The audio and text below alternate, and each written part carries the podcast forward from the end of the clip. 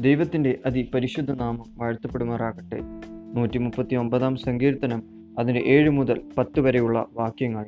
നിന്റെ ആത്മാവിനെ ഒളിച്ച് ഞാൻ എവിടേക്ക് പോകും? തിരുസന്നിധി വിട്ട് ഞാൻ എവിടേക്ക് ഓടും? ഞാൻ സ്വർഗത്തിൽ കയറിയാൽ നീ അവിടെയുണ്ട്. പാതാളത്തിൽ എന്റെ കിടക്ക വിരിച്ചാൽ നീ അവിടെയുണ്ട്. ഞാൻ വിശ്വസിന് ചിറക് ധരിച്ച് സമുദ്രത്തിന്റെ അറ്റത്ത് ചെന്ന് പാർത്താൽ അവിടെയും നിന്റെ കൈ എന്നെ നടത്തും. നിന്റെ വലം കൈ എന്നെ പിടിക്കും.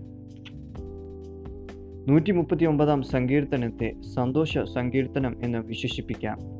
ആത്മീയ ജീവിതത്തിന്റെ മൂലക്കല്ലായ ഈ സങ്കീർത്തനം ദാവീദിനെ ഏറ്റവും ബലപ്പെടുത്തി ശക്തീകരിച്ച വിശ്വാസ പ്രഖ്യാപനമാണ്. ദൈവത്തിന്റെ സർവജ്ഞാനവും യഹോവയുടെ സാന്നിധ്യവുമാണ് ഈ ഭാഗത്തെ വിഷയം. ദാവീദ് പറയുന്നത് ദൈവത്തിന്റെ അറിവ് മനുഷ്യന്റെ എല്ലാ മേഖലകളിലേക്കും വ്യാപിക്കുന്നു എന്നാണ്. നമ്മുടെ നിരൂപണം നമ്മുടെ പ്രവൃത്തി വാക്കുകൾ എന്നിവയെല്ലാം ദൈവത്തിന്റെ അറിവിൽപ്പെടുന്നു.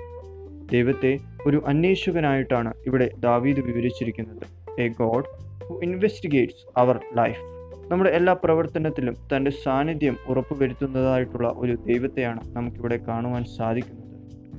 നമ്മുടെ വേദനയിൽ നമ്മെ ആശ്വസിപ്പിക്കുന്ന ഒരു ദൈവമുണ്ട് എന്ന് നമുക്ക് ഈ ഭാഗം വായിക്കുമ്പോൾ നമുക്ക് മനസ്സിലാക്കുവാൻ സാധിക്കും. ദൈവത്തിന്റെ സന്നിധിയിൽ നിന്ന് ഒളിച്ചോടുവാൻ നമുക്ക് ആകില്ല എന്നും നമുക്കിവിടെ കാണുവാൻ സാധിക്കും. ഈ ഒരു സങ്കീർത്തനം നമുക്കൊരു വിശ്വാസമാണ് നൽകുന്നത്. ദൈവത്തിന്റെ സ്നേഹ നിർഭരമായ സന്നിധിയിൽ നിന്ന് നമ്മെ വേർപെടുത്തുവാൻ ഒന്നിനും കഴിയുകയില്ല എന്നുള്ള വിശ്വാസം. ഈ ഒരു പ്രതിസന്ധിയുടെ കാലത്ത് ദൈവസന്നിധിയിൽ നിന്ന് ഒളിച്ചോടി പോകാതെ അവന്റെ സന്നിധിയിൽ പ്രത്യാശ വെച്ചുകൊണ്ട് നമ്മുടെ ജീവിതം നമുക്ക് നയിക്കുവാൻ സാധിക്കണം.